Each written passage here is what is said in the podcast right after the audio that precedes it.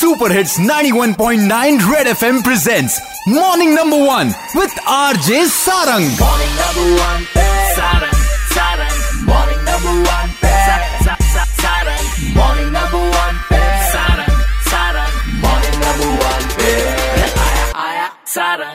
एक बार फिर हो जाए अच्छा लगता है, लोग ट्रैफ़िक रूल्स फॉलो कर रहे हैं ओबे कर रहे हैं और ट्रैफ़िक कुछ हद तक स्ट्रीमलाइन होती जा रही है। लेकिन जो तरीके अपनाए जा रहे हैं, कुछ लोग कह रहे हैं कि वो सही नहीं है। जम्मू वाले क्या कहना चाहते हैं? क्या वो सही नहीं है या बिल्कुल सही है? मेरे हिसाब से तो ये बिल्कुल सही है क्योंकि जम्मू वालों के जो हालात है ना इतनी बिगड़ी हुई है ना जी। कि उनको सुधारने के लिए इतने हार्ड मेजर्स लेने ज़रूरी है लेकिन कुछ देर तक ठीक है मैं मानता हूँ कि हमारे आईजीपी साहब हैं जो वो थोड़ा सा पैनिक हो जाते हैं लेकिन काम तो कर रहे हैं यार।